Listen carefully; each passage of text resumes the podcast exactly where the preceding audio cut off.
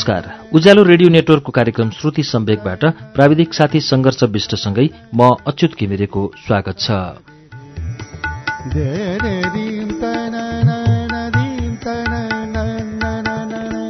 श्रुति सम्वेकको आज शुक्रबारको श्रृङ्खलामा पनि हामी सुबिन भट्टराईको उपन्यास सायाको वाचन लिएर आइपुगेका छौं।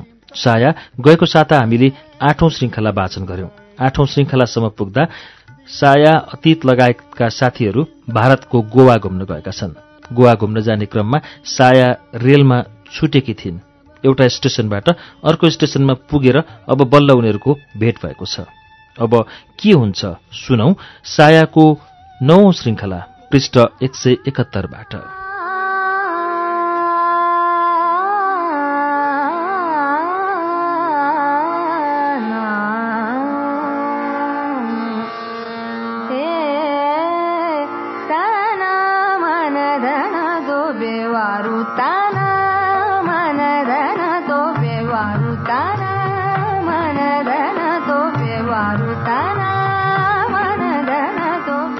एक हप्ते गुवा घुमाएपछि काठमाडौँमा बित्ने अन्तिम साँझ सिद्धार्थ फुडल्यान्डमा एक एक कप कफी खान भेटियौं। सबले त्यो यात्रालाई जीवनभरिकै स्मरणीय यात्राका रूपमा विश्लेषण गरे। सिद्धार्थ फुडल्यान्डबाट निस्केपछि सायालाई उसको घरसम्म छोड्न गए। साँझ चोकबाट उसको घरतर्फ जाँदै गर्दा उसलाई एक फेर भने दुई हप्ता एक्लै कसरी बस्नु साया? जसरी अरू मान्छे बस्छन् उसले अबोध केटाकेटीले चाहिँ सजिलै जवाफ दिए। म केही बोलिनँ। म निकै बेरसम्म नबोलेको देखेर उसैले भने जब दुई हप्ता म बिना बस्न सक्दैनौ सधैँभरि एक्लै बस्नु पऱ्यो भने के गर्छौ? त्यस्तो अवस्था सिर्जना भए अर्को बिहा गर्छु नि मैले जिस्केदै भने। उसले साँच्चै भन्ठानी छ आँखा तरेर हेरी अनि शङ्कालु दृष्टि फ्याँक्दै भने तिम्रो त के विश्वास?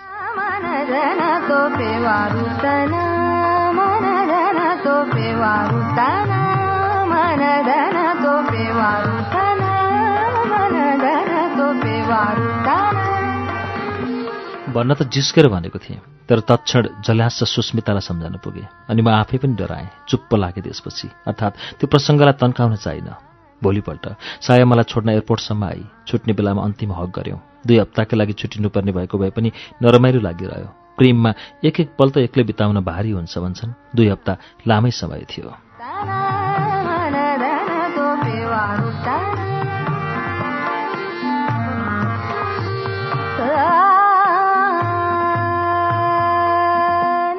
काठमाडौँबाट ओस्लो फेरेको करिब पाँच महिनाको घटना हुँदो बेलुकीको पाँच बजेको थियो। मेरो नाइट ड्युटी थियो। काममा जानका लागि ड्रेस चेन्ज गर्दै थिएँ। चाया किचनमा चिया पकाउँदै थिएँ। उसको मोबाइल बज्यो। उसलाई दुईपटक मोबाइल बजेको जानकारी दिएँ। तर ऊ किचनमा पुरै बिजी भएकाले होला सुनिनँ या सुनेर पनि वास्ता गरिनँ। मैले नै गएर उसको मोबाइल हेरेँ। घरबाट उसको बाउको फोन रहेछ। मोबाइल किचनमै लगिदिएँ।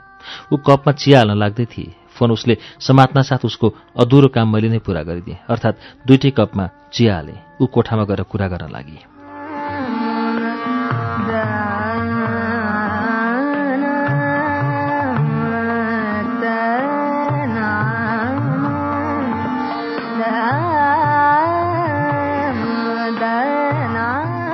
मलाई बाउछोरीको कुरामा खासै चासो भएन। दिन बिराएर उनीहरू कुरा गरिरहन्थे तर पनि हरेक पटक फोन राखिसकेपछि सोध्थे के भन्छन् ससुराबा? त्यस दिन पनि यो प्रश्न गरे। मेरो प्रश्नको जवाफमा उसले भने बाबा र मम्मी यहाँ आउने रे नेक्स्ट विक वाट सकले भरिएको टोन मैले भने किन?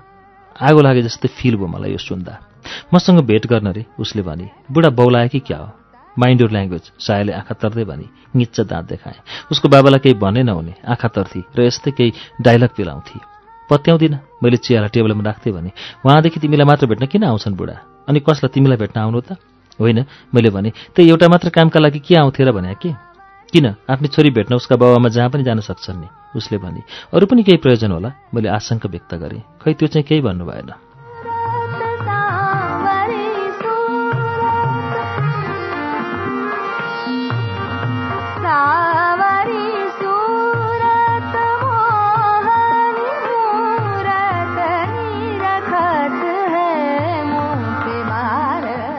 चिया सेलाउन थाल्यो।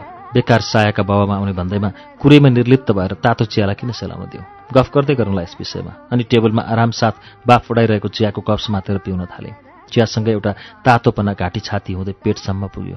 सायाका बाबामा नर्वे आउँदै थिए। अब के गर्ने? यो समस्यालाई कसरी फेस गर्ने? अथवा नगर्ने? अथवा अरू नै केही निकास दिन सकिन्छ कि? सायालाई भनिहाले। अब हामी के गर्छौँ? साया पनि चिया पिउँदै थिए। एक सरको चिया स्वरूप पारी कप टेबलमा राखी अनि सिलिङतिर हेर्दै चिन्तामय मुद्रामा भने खै के गर्ने के? केही सुझेन।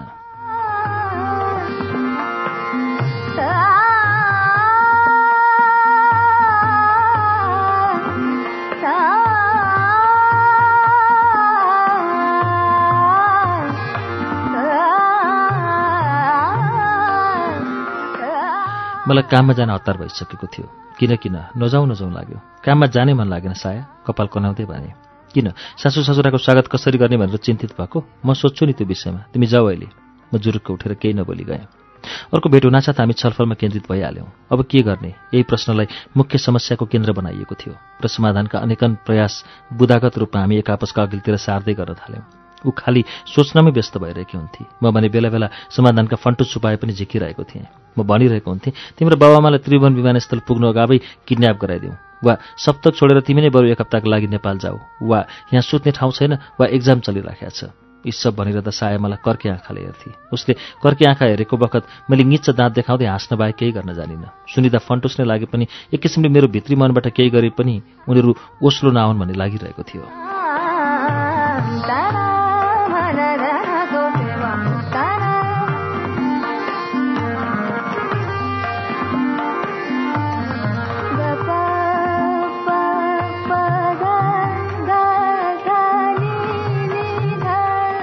एकपल्ट त ऊ नमजाले रिसाए फन्टुस हुँदै समाधानको उपाय पनि निम्न स्तरको भइरहेको थियो। भनेको थिएँ एयरपोर्ट झर्नासाथ उसका बाबामाको पासपोर्ट गुम गराइदिने र उनीहरूलाई पुलिसद्वारा पक्राउने। हाम्रो छलफल कुनै निष्कर्षमा पुग्न सकिरहेको थिएन। काठमाडौँबाट बुढाको टिकट कन्फर्म नै भएको खबर आयो। अब उनीहरूको यात्रा केही गरी बिथुलिनेवाला थिएन। बरु बिथुलिने भयो हाम्रो सम्बन्ध। नजानिदो डर भाइरस चाहिँ म भित्र छिरिसकेको थियो। पहिलोचोटि म बुढासँग भेटेर आएपछि सायासँग टाढा भएको थिएँ। हाम्रो सम्बन्धमा विचलन आएको थियो। डर लाग्यो। कतै बुढाको यस भ्रमणले फेरि हाम्रो सम्बन्धलाई धरापमा नपारोस्। यही कुरा सायालाई भने।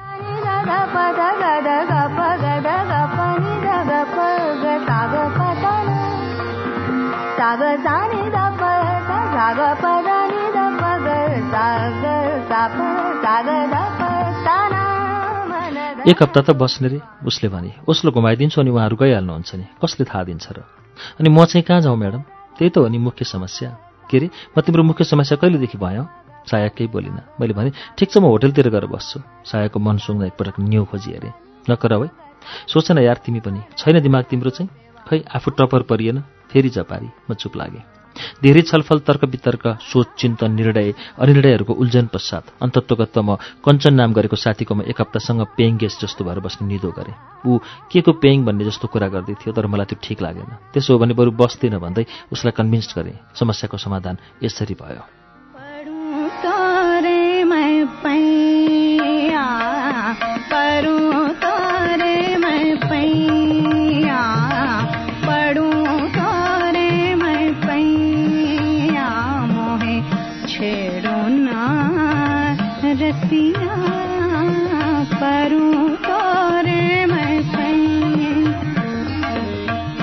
तर यतिले मात्र हाम्रो समस्या समाधान हुनेवाला थिएन।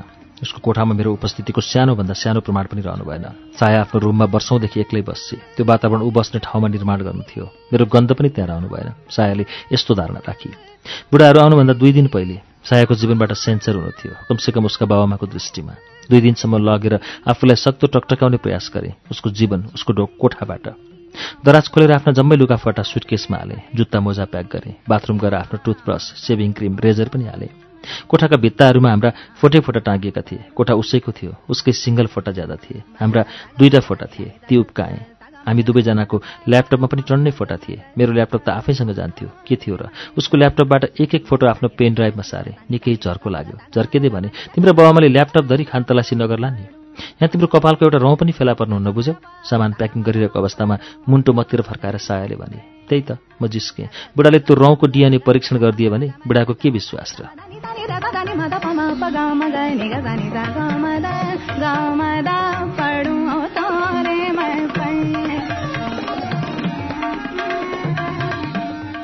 सेभिङ क्रिम र रेजर प्याक गर्दै गर्दा त्यो देखाएर सायालाई अर्को पटक जिस्काएँ। यो चाहिँ छुटेर बा आमाले देख्यो भने के गर्छौ? सायाले पनि हाँस्दै भने तिम्रो टाउको फुटाउन आउँछु।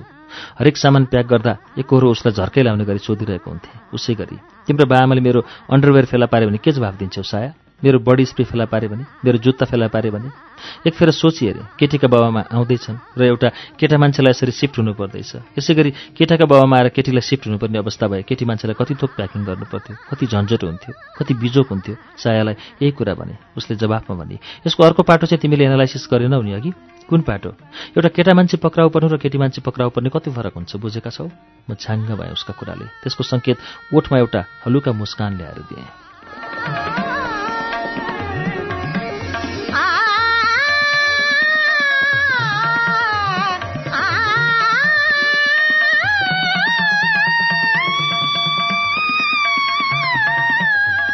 दुई दिन लगाएर उसको कोठाभरि फिन्जिएको मेरो उपस्थितिको प्रमाणलाई एउटा सुटकेस र झोलाभित्र कैद गरिदिएँ। डिजिटल नन डिजिटल सबै रुममा म उसको कोठाबाट निफनिएँ अब उसका बाबामाले थाहा पाउने छैनन्। हामी ढुक्क भयौँ। सबै थोक प्याकिङ भइसकेको अवस्था थियो। म खाटमा पल्टिरहेको थिएँ। उसले हातमा एउटा प्याकेट बोकेर ल्याएर मलाई दिए। यो पनि लैजाऊ। राखिराख। के को प्याकेट हो यो? खोलेर हेर न आफै। यति भनिसकेर ऊ अझ पुलिसले अपराधीको घर खानतलास गरे चाहिँ खोज्न लागि। मैले त्यो प्याकेट खोलेर हेरेँ। कन्डम र आइपिएलका चक्की रहेछन्। देख्न साथ म अट्टाहास हाँसेँ। कहिलेकाहीँ सुरक्षा दिने चिजले नै असुरक्षित गराइदिने हैसियत राख्दो रहेछ। आइपिएल चाहिँ खाटेमा राखेर भने त्यो त तिम्रो चिज। म किन लैजाउँ? हाँसो उठ्दा उठ्दै पनि हाँसो रोकेर रिसाएको अभिनय गर्दै मतिर घुरेर हेरेँ उसले। मैले हाँसोलाई फेरि यथावत गतिमा ल्याएर त्यो आफ्नो ब्यागमा सरक्क राखेँ।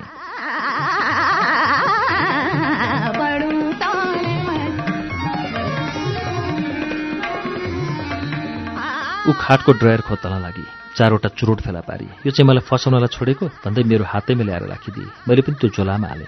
म त डरैले मर्छु होला। निधारभरि अत्याहाटका मुजा बनाएर भने कहाँ के चिजले फसाउने हो फसाउने हो?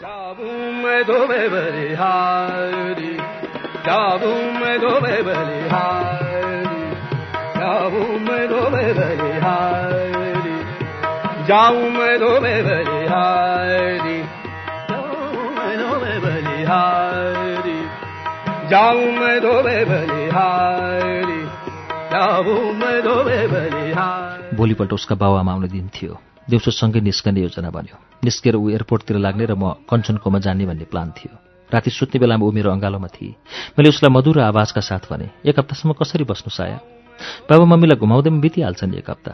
मैले त मेरो पो कुरा गरेको त। सिधा अगाडि किचनको ढोकातर्फ परिरहेका मेरा आँखा देब्रे साइडमा रहेकी उसतर्फ लजाउँदै भने लैजाँदै भने तिम्रा दिन त बाबामासँग खुसी खुसी बितिहाल्छन् नि। ऊ हाँसेर प्रत्युत्तरमा हाँसी मात्रै। त्यो बिरानो कोठामा एक्लै सुत्दा राति निद्रा लागेन भने कञ्चनसँग गएर सुत न। म गिए हो र केटाकेटा सुत्दैमा गिए भइन्छ र उसले भने। निद्रा लागेन भने तिमीलाई फोन गर्छु ल। अह उसले आफ्नो शिरलाई मेरो अँगालोबाट छुटाउँदै भने मलाई फसाउने विचार छ। उसो भए एक हप्तासम्म फोन पनि गर्न नपाई। म झन् उसलाई कसिएर अँगाल्दै भन्छु। म आफै मिलाएर गरौँला। दिउँसो प्याकिङ गरिएका सबै सामानको एउटा ठुलो सुटकेस गुडाउँदै पछाडि झोला भिरेर म त्यहाँबाट निस्कन लागेँ। साया ढोका लक गर्नुभन्दा अगाडि फेरि एकचोटि सबै रुम चेक गर्न थालेँ। दराज पलङ पलङको ड्रयर किचन बाथरुम सरसर्ती हेरी अनि बाहिर आएर लक गरेँ।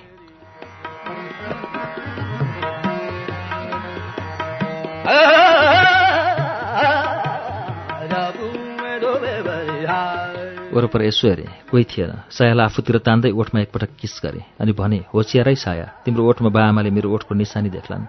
साया निनाउरो मुख लगाएर उभिरही मलाई उसको मुहारमा उदासीको अनुभूत भएको मन परेन। तत्कालै भनिहालेँ यस्तो अनुहार बाआमाको गाडी झुकेर पनि नलाउनु। एकपटक गएर ऐना हेर त। यी आँखा तिम्रा हुँदै होइनन्। सामान र मेरो शरीर मात्र आफूबाट अलग्याएर हुन्छ। यी आँखाबाट पनि मलाई हटाऊ। एक हप्ता सही नत्र म पक्का छु। तिमी कुनै बेला पनि पक्राउ पर्नेछौ।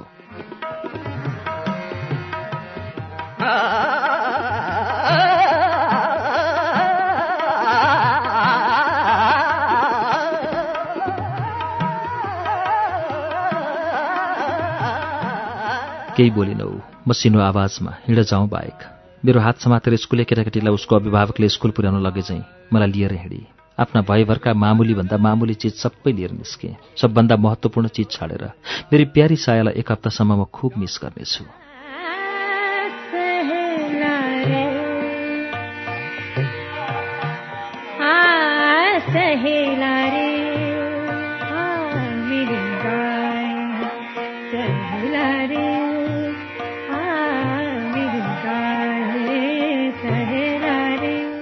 एक हप्तासम्म काम कलेज र कोठा यी तीन ठाउँमा मात्र आफूलाई सीमित गराउनु थियो।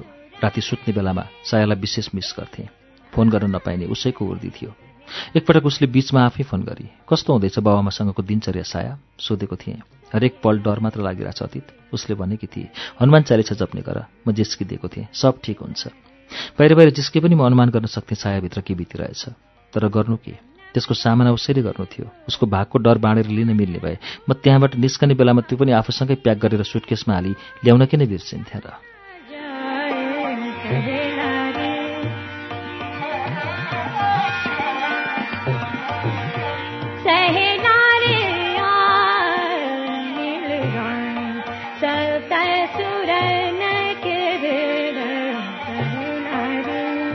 चार पाँच दिनसम्म ऊ उसका बाबामा घुमाउनु व्यस्त भई त्यो छैठौँ दिन हुनुपर्छ सायद। भोलिपल्ट उसका बाबामा फिर्नेवाला थिए। सुत्ने बेला उसको एसएमएस आयो।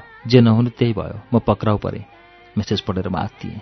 मुटु एक्कासी घनले चाहिँ हान्न थाल्यो। निद्राबाट झल्यास बिउजे। तत्कालै उसलाई फोनै गरेर धेरै कुरा सोध्न मन लाग्यो। आखिर कसरी पक्राउ परियो? केही त बाँकी थिएन मेरो त्यहाँ। सबै थोक टाकटोक उठाएर ल्याएको थिएँ। के चिजले भेद खोल्यो? कहाँ चुक्यौँ हामी? उति बेला साया डराइरहेकी थिए। अब म डराउन लागेँ। अब के हुन्छ? के गरान् उसका बाबामाले? के बितिरहेको छ उनीहरू बिच। सब जान्न मन लाग्यो तर जान्ने माध्यम थिएन। तत्कालै साहस पनि जुटेन। फोन उसले नगरौँ भनेर पहिल्यै सतर्क गराइसकेकी थिए। जान्ने भएर फोन गरिहाल्न पनि मन लागेन। तर आफूभित्र एक्कासी उब्जेका प्रश्नका श्रृङ्खलाहरूलाई निकास नदिई बस्न पनि नसक्ने भए। जे पर्ला पर्ला साहस जुटाएर फोन गरे।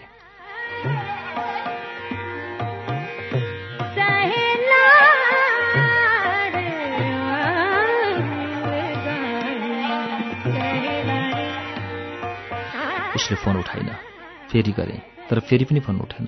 केही सिप्न लागेपछि एसएमएस नै गरेँ। कसरी भयो यस्तो? त्यो एसएमएसको कुनै रिप्लाई आएन। छटपट्टि भइरह्यो। मोबाइल एक फेर स्विच अफ गरेर अन गरेँ। मोबाइलै खराब भयो कि भनेर तर न त्यो चाइनिज सेट थियो न त्यहाँ नेपाल टेलिकमको नेटवर्क। उठेर बाथरुम गएँ। सुहावला जस्तो भयो। तर बाथरुम पुगिसकेपछि त्यो पनि आएन। कोठामा आएर बोतलबाट दुई गुटको पानी खाएँ। फोनमै सम्पूर्ण ध्यान केन्द्रित भइरह्यो। यति बेचैनी त सायालाई प्रपोज गरेर रिप्लाई कुर्दा पनि भएको थिएन होला।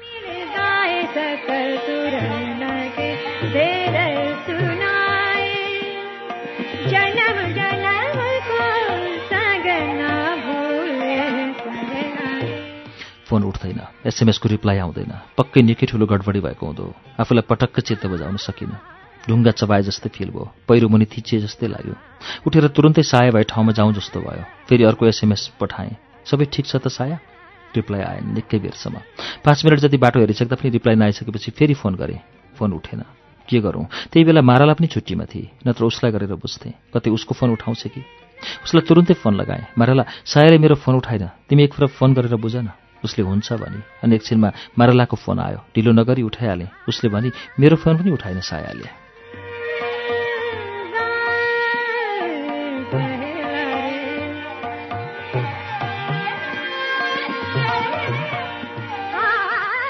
बर्बाद चिन्ताले मलाई ठाउँको ठाउँ सिद्धाउन लाग्यो।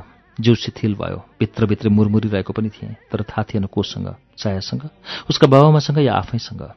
जाडो सुरु भइसकेको थियो तर मलाई भित्रभित्र पोल्न थाल्यो गर्मीले खलखली हुन थाले बोतलबाट फेरि कटकट आधा बोतल पानी पिएर सिद्धाएँ। मन अनेक शङ्काहरूलाई आफूभित्र प्रवेश गराउँदै खातिरदारी गरिरहेको थियो। यो निलो न ओकेल्नुको परिस्थितिलाई कसरी तह लगाउँ कसरी सम्पर्क स्थापित गरौँ सायासँग? केही विकल्प फेला परिरहेको थिएन। निकै बेरसम्म यसै गरी बिताएँ।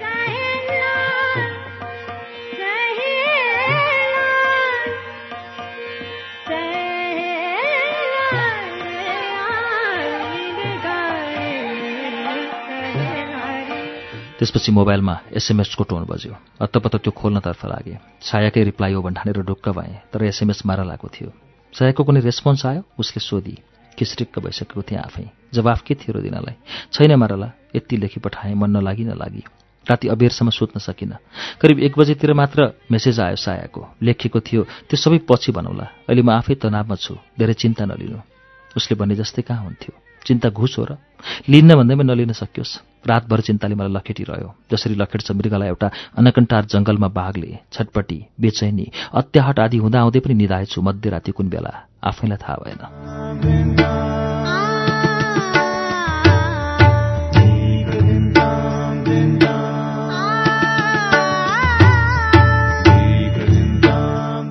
श्रुति सम्वेकमा अहिले तपाईँले सुनिरहनु भएको वाचन सुबिन भट्टराईको उपन्यास सायाको वाचन हो। यसको बाँकी अंश वाचन लिएर केही बेरमा आउनेछौ। उज्यालो सुन्दै गर्नुहोला।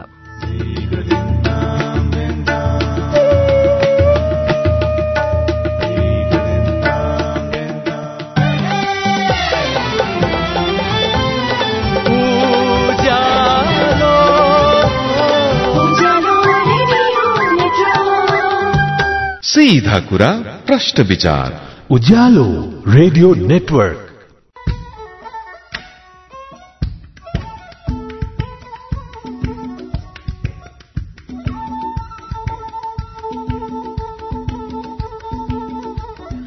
कार्यक्रम श्रुति सम्वेकमा तपाईँलाई फेरि स्वागत छ। श्रुति सम्वेक तपाईँ अहिले उज्यालो रेडियो नेटवर्क काठमाडौँसँगै देशभरिका विभिन्न एफएम स्टेशनहरूबाट एकैसाथ सुनिरहनु भएको छ। उज्यालोको website Ujyaalo online dot com र उज्यालोको मोबाइल एप्लिकेशनबाट पनि यो कार्यक्रम अहिले बजिरहेको छ। यो कार्यक्रममा हामी आज सुबिन भट्टराईको उपन्यास सायाको नौ श्रृङ्खला वाचन सुनिरहेका छौं। यसको बाँकी अंश वाचन अब सुनौ।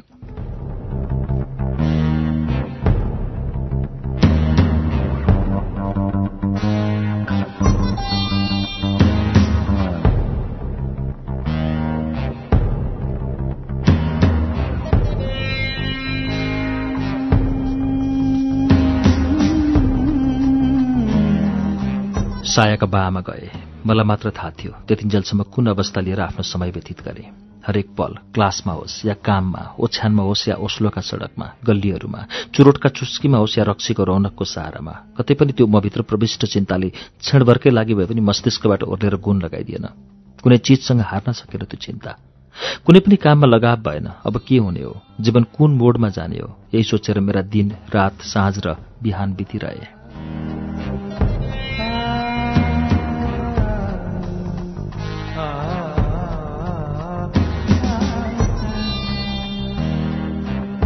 उसका बाबामालाई ओस्लो एयरपोर्टबाट उडाउन साथ उसले मलाई फोन गरिहाले। अब आऊ कोठामा। यो सुन्नासाथ रोकिरहेको सास सुचारू भएर शरीरमा प्राण पसे चाहिँ अनुभूति भयो। निष्प्राण अर्धचेत मेरा दिनचर्याहरूमा प्राण सञ्चार गर्ने आभाको स्पर्श भएको थियो। उसको फोन आउँदा म कञ्चनकै कोठामा थिएँ। सुटकेस र झोला सँगसँगै एउटा आतुरी र उद्विग्नता लिएर निस्किएँ सायाका कुरा सुन्नु थियो अनि आफूलाई पनि सुन्नु थियो। के भएर चुइयो मेरो उपस्थितिको प्रमाण? मिनेती विद्यार्थी परीक्षा दिन प्रश्नपत्र हेर्न आतुर भए चाहिँ भएको थिएँ म।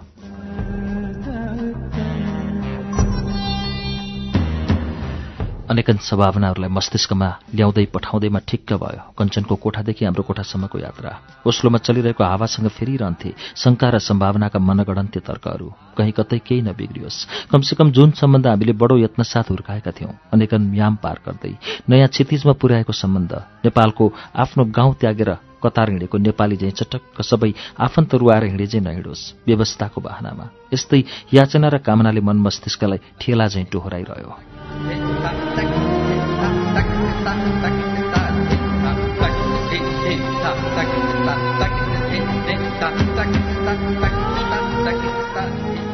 ढोका खुल्लै थियो। कोठामा छिरे। साया खाटमा टोयलेटको प्यानमा मात्रै झैँ टुक्रुक्क बसिरहेकी थिए पुग्नासाथ सुटकेस र झोला एकातिर मिल्काइदिए अनि खाटमा उसैनिर टाँसिन गए र सोधिहाले मनमा उम्लिरहेको प्रश्न कसरी बसायो उसको अनुहार झाडाबान्ताले शिथिल भएको रोगी जस्तै देखिन्थ्यो। ऊ केही बोलिन चुपचाप आफू बसेको ठाउँबाट उठेर दराज खोली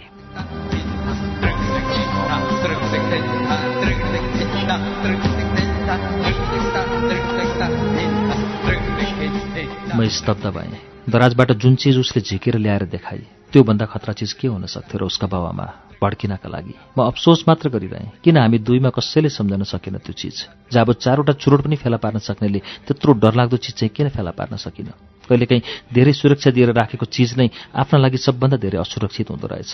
मैले सिकेको पाठ यो। बरु मेरो जुत्ता सेभिङ क्रिम बडी स्प्रे किन छुटेन? कमसेकम ऊ बाहना बनाउन वा स्थितिलाई टार्न त सक्ति हो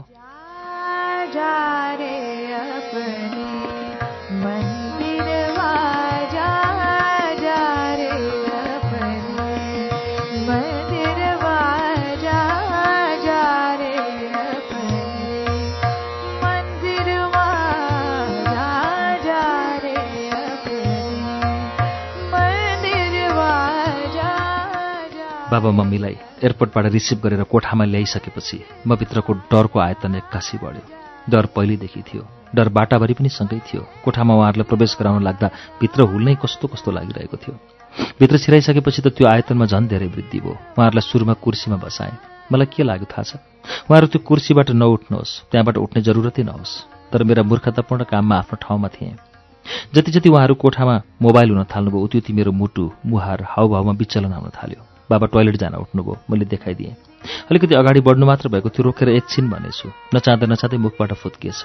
डर मनभित्र बरपिपलले जरा हाले चाहिँ हालेर बसेको थियो। कहाँ के खुस्काउने हो? दस ठाउँ च्यातिएको फरियाबाट इज्जत चुहाइरहेकी महिला केवल आफ्ना दुई हत्केलाले छोप्न कहाँ सक्थे? म भित्रको डर यस्तै थियो। एकातिर छोप्न खोज्थेँ अर्कोतिरबाट चुहिएला भन्ने डर। अर्कातिर छोप्न खोजे अर्कैतिरबाट चुहुने डर। बाबालाई सम्हालौँ या मम्मीलाई? सबभन्दा सम्हालिन सक्ने स्थिति त आफ्नै थियो। कहाँ कहाँ निषेध गरौँ? कुन कुन थोकमा उहाँहरूलाई रोकौँ?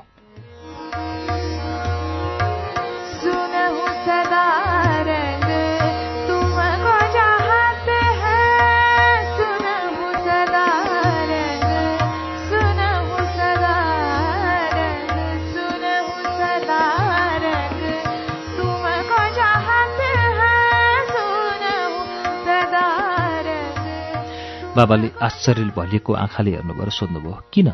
पानीको पाइपमा समस्या थियो। मैले आफ्नो अन्जानवश क्रियालाई नियन्त्रणमा ल्याउने प्रयास गर्दै भने म चेक गर्छु है अनि हत्तपत्त गरेर चेक गरेँ सब ठिक थियो। लगेर त कस्तो डराएँ कि म? केही बेरपछि त मम्मी पनि उठेर फुर्तीफार्ती गर्न लाग्नुभयो। उहाँहरूको प्रत्येक कदम प्रत्येक क्रियाकलापमा म त्रस्त हुन्थेँ। उहाँहरूलाई रोक्न मन लाग्थ्यो हरेक क्रियाकलापमा।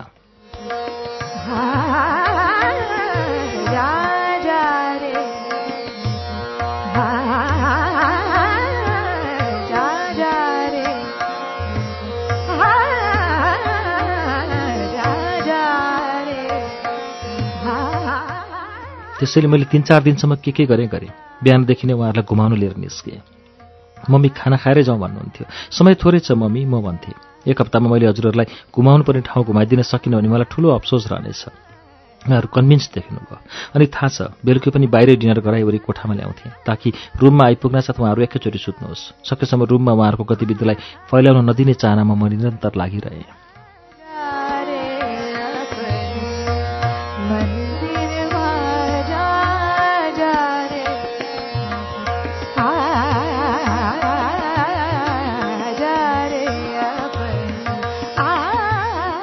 तयारी गर्दा पनि कत्रो डर। तर हिजो मेरो पोल खुल्नु नै रहेछ सायद। सब संयोग सब घटनाहरू मेरो पोल खुलाउन उद्यत थिए। दिउँसभरि उहाँहरूलाई घुमाइवरी घर ल्याइसकेपछि हामी लगभग सुत्ने तर्खरमा थियौँ। बाबालाई राति सुत्ने बेलामा कफी खानु पर्थ्यो। म किचनमा कफी बनाउन लागेँ। फर्कने दिन भएकाले उहाँहरूले टन्न सपिङ गर्नुभएको थियो। सपिङ अस्ति अस्ति पनि गर्नुभएको थियो। उहाँहरूले सपिङ गर्नुभएका सामान म बेलुकी कोठामा आइसकेर आफ्नै दराजमा थन्काइदिन्थेँ। हिजो मम्मीले रुमबाटै कराएर सोध्नुभयो दराजको साँचो दिए त नानु? सामान थन्काइदिउँ मेरो होस् त्यति नै बेला कहाँ गएको हेर त? भनेछु पलङको ड्रयरमा छ हेर्नुहोस्। मम्मीले पलङको ड्रयरबाट साँचो निकाल्नु भएछ अनि दराज खोल्नु भएछ। मलाई त्यतिन्जेलसम्म पनि होसै भएन। कपमा कफी हाल्दै थिएँ। एकैचोटि झल्यास्स भएँ। किन मैले सर्लक्क उहाँलाई साँचो दिएँ? किन मम्मी ती सामानमै मै थन्काइदिन्छु भन्न सकिनँ? त्यति नै बेला मेरो शुद्धि कहाँ हराएको?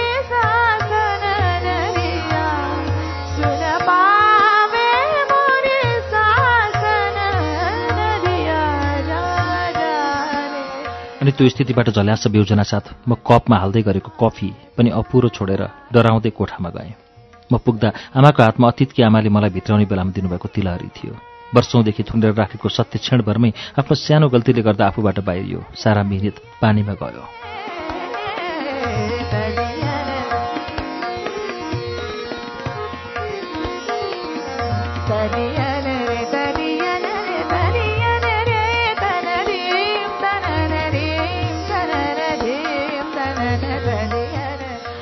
यो के हो? मम्मीले तुरुन्तै सोधिहाल्नुभयो। उसै त उहाँहरू आएदेखि डरै डरको माहौलले यसै कमजोर भइसकेकी थिएँ। त्यो अवस्थामा त झन् कसैले मलाई गुच्चुकमै हाने जस्तो फिल भयो। पुक्लुकै ठाउँको ठाउँ ढल्छु जस्तै भयो। दिमाग यति हदसम्म गएर निकम्मा हुन्छ भन्ने मैले सोचेकी नै थिइनँ। सायद डरले म भित्रका सारा ऊर्जालाई नष्ट गरिदिएका थिए। केही त बोलौँ केही त बाहना बनाऊ केही स्पष्टीकरण त बनाऊ भन्ने सूक्ष्म चेत म भित्र नभएको होइन। तर डरले गर्दा त्यो केही सक्रिय हुन सकेन। म किचनमा जाँदा बाबा बेडमा अडेस लाग्नु भएको थियो। फर्कदा उहाँ पनि जुरुक्क उठिसक्नु भएको थियो। आँखाभरि आश्चर्य र रिसलाई समेत सँगसँगै उठाउँदै लाग्यो यतिका दिनसम्म मसँगै भएका मम्मी बाबा होइनन् उनीहरू। मेरा सामान्य कोही अरू नै मान्छे उपस्थित छन्।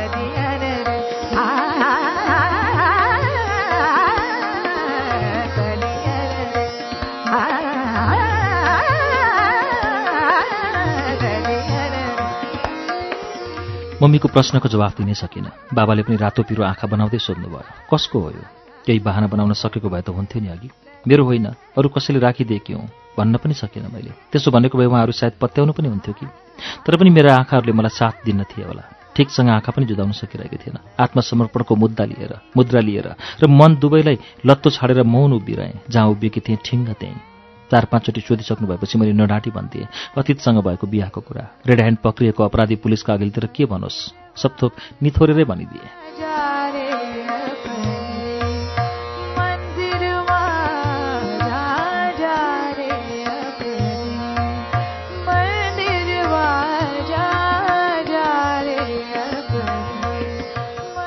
भनिसकेपछि किसिमले हलुङ्गी भएँ। कमसेकम ती दिनहरूमा जुन भएको माहौल सिर्जना भएको थियो म आफ्ना प्रत्येक पल बिताइरहेको थिएँ। कमसेकम त्यो पलमा बितिरहेको मेरो मानसिक विचलनबाट त मैले मुक्ति पाएँ।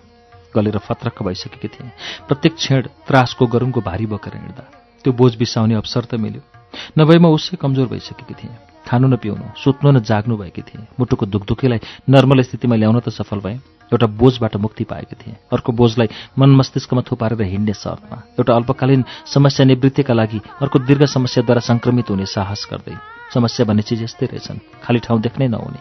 मान्छे कुनै पनि क्षण समस्याहीन भएर हिँडेको हुँदैन। सायद मान्छेको अवचेतन समस्या नपाली बस्नै सक्दैन मान्छे।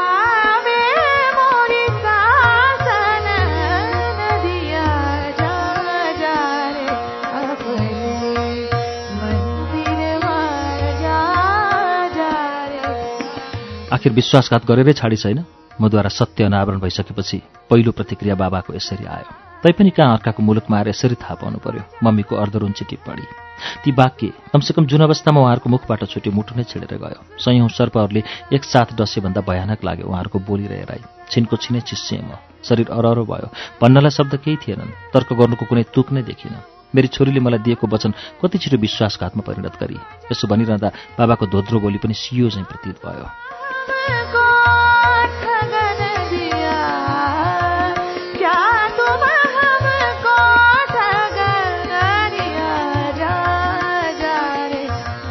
तल परेँ। वास्तवमा मैले विश्वासघात त गरेकी नै थिएँ। विश्वासघातको प्रतिरक्षा केले गर्नु? प्रेमलाई तेर्स्याएर आफूलाई माथि पार्नु?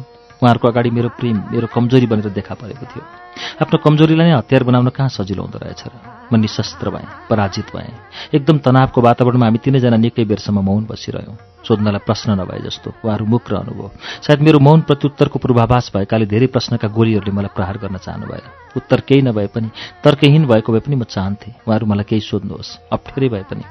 स्थिति त कुकुलिन्थ्यो क्षणभरमै हामी बीच बाक्लेको तनाव त पातलिन्थ्यो तर मौनताका क्षण झन्झन तन्किरहे। प्रत्येक बित्दो पल आफ्नो पिठ्यौमा एक एक गर्दै बोझहरू थप्दै जाँदो थियो र म क्रमशः थिचिरहेकी थिएँ ती बोझिल पलहरूद्वारा। उठ्नै नसक्ने गरी उम्किनै नसक्ने गरी। बुलबुल पब्लिकेशन। उपन्यास कथा गजल लगायतका विधाका गुणस्तरीय पुस्तकहरू प्रकाशनका लागि बुलबुल पब्लिकेशन। नयाँ लेखकहरूलाई विशेष प्राथमिकताका साथ Bulbul publication private limited Kathmandu. Phone number अन्ठानब्बे दुई तिस सैतिस तीन पाँच नौ। अन्ठानब्बे दुई तिस सैतिस तीन पाँच नौ। बुलबुल पब्लिकेशन बुलबुल पब्लिकेशन।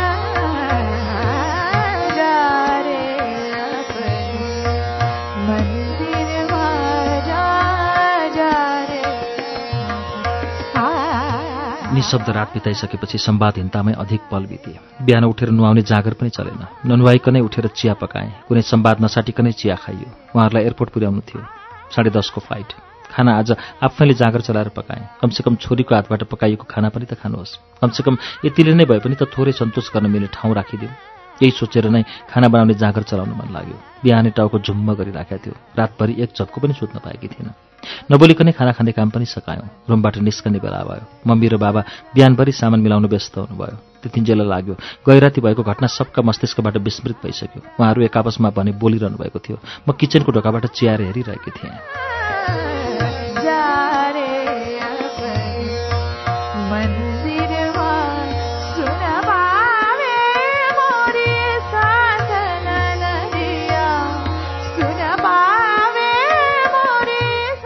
एयरपोर्टसम्म जाँदा पनि हामीले नबोलेरै काम चलायौँ। छुट्टिने बेलामा भने बाबाले मात्रै हेर्दै भन्नुभयो काठमाडौँ पुगेर फोन गरौँला आफ्नो ख्याल राख्नु। मलाई लागेको थियो बाबा त्यति बेला गए रातिकै कुरा लिएर केही भन्न लाग्नु भइरहेछ। तर त्यो विषयमा पुनः दोहोरिएर कतै कहीँ केही कुरा उठेन। कुरा उठेर कतै किनारा लागेको भए हुन्थ्यो भन्ने चाहना मैले राखिरहेकी थिएँ। तर त्यो कुरा कसैले उठाएन। त्यो कुरा मात्र होइन। हामी बीच अरू नै कुरा पनि केही पनि उठेन। उड्नुभयो उहाँहरू। हेर्दा हेर्दै मेरो आँखा अघिल्तिरबाट छोरी भेट्न आएका मम्मी बाबा फर्कने बेलामा उसको विश्वासघातको नमिठो थप्पडसहितको उपहारसहित मेरो पोल्टोमा प्रशस्त ग्लानी र छोप भरिदिँदै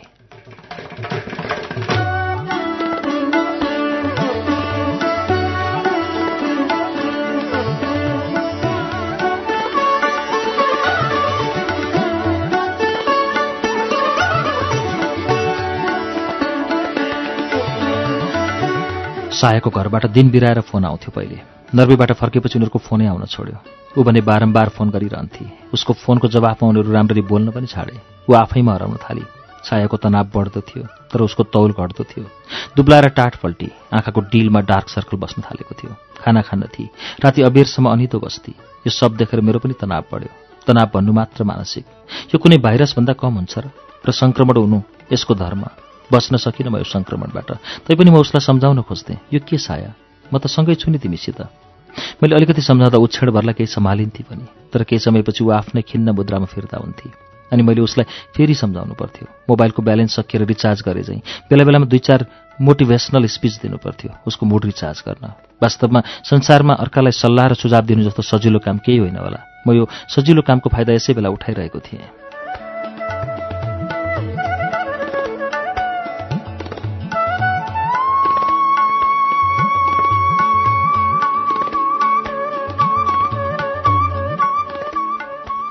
मलाई पनि काम गर्न गाह्रो हुँदै जान थाल्यो। खालि उसैको ख्याल मात्र आउने। ऊ के गर्दै होली भन्ने कुरा मात्र दिमागमा आइरहने अनि मन अनेकौँ विचारहरूद्वारा गिरफ्तार हुन्थ्यो। विचार त्यो पनि नकारात्मक मात्र डर जस्तो लाग्न थाल्यो। कतिखेर कामबाट छुटेर गए उसलाई भेट्नु जस्तो हुन्थ्यो।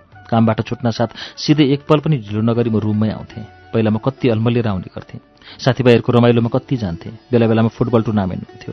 म कुनै पनि म्याच कुनै पनि टुर्नामेन्ट टुर्नामेन्ट छुटाउँदिनथेँ विकेन्ड पार्टीहरू हत्तपत्त मिस गर्दिनथेँ के भएको यो? सब ठिक त थियो सब सामान्य चलिरहेको थियो। कहाँबाट उसका बाबामा आए? उसका बाबामा आउनुभन्दा पहिलेसम्म बहार जस्तै थियौँ। उनीहरू गएपछि पतझड भयौँ। उनीहरू आउनुभन्दा पहिले दीपावली जस्तै थियो मन। फर्कदा होली खेलाएर गए। होली काली लाग्दा दुःखहरूको अनगिन्ती छर्राहरूबाट। शरीरभरि मनैभरि छ्यापिएको छ रङ दुःख र पीडाहरूको। अनेक प्रयास गरे पखाल्ने ती कुरूप दागहरू। मृत्यु थियो आँसुको भण्डार तर मेटिएन त्यो कुरूप दाग। साँच्ची केले पो मेटिन्छ दुःखको दाग?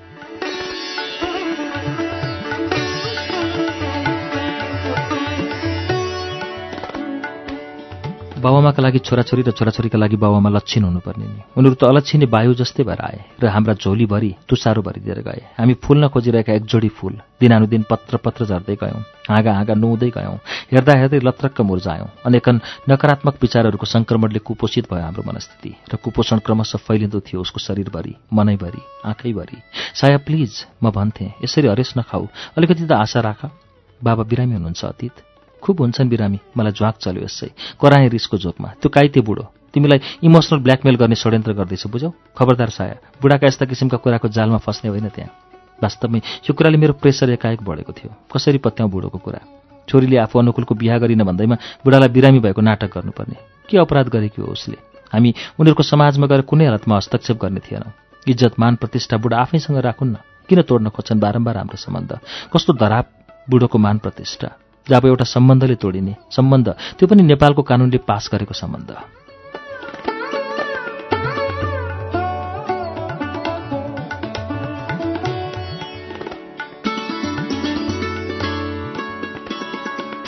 सोच्थे। छोराछोरीले कस्तै अपराध गरे पनि आमा बाबुको मनको अदालतमा सजायको कुनै दफा आउँदैन। तर उनीहरूको मनको सङ्कीर्णता र निरङ्कुशताको कुनै हद रहेनछ। साया नखाएर नसुतेर फुक्कीढल भइसकी। खोइ त्यसको प्रभाव उनीहरूलाई। खोइ माया। खालि आफ्नो कथित इज्जत जोगाउन छोरीको आरोग्यताको बलि चढाइरहेछन्। दिन बिते हप्ता बिते महिना बिते तर बितेर सकिएन ती पल जहाँ हामीले बिर्सन थालेका थियौँ हाँस्नलाई। उता दयामान बिरामी भएको नाटकको खबर सायमालाई बेला बेला दिइरहन्थे। म रिस व्यङ्ग्य र उपेक्षाले भरिएको आँसुले प्रतिक्रिया दिन्थेँ। हाम्रा दिनचर्यामा कुनै सुधार आउन सकेन। ऊ झन्झन प्रताडित हुँदो थिए। म पनि आफ्नो ठाउँमा विदीर्ण हुन्थेँ।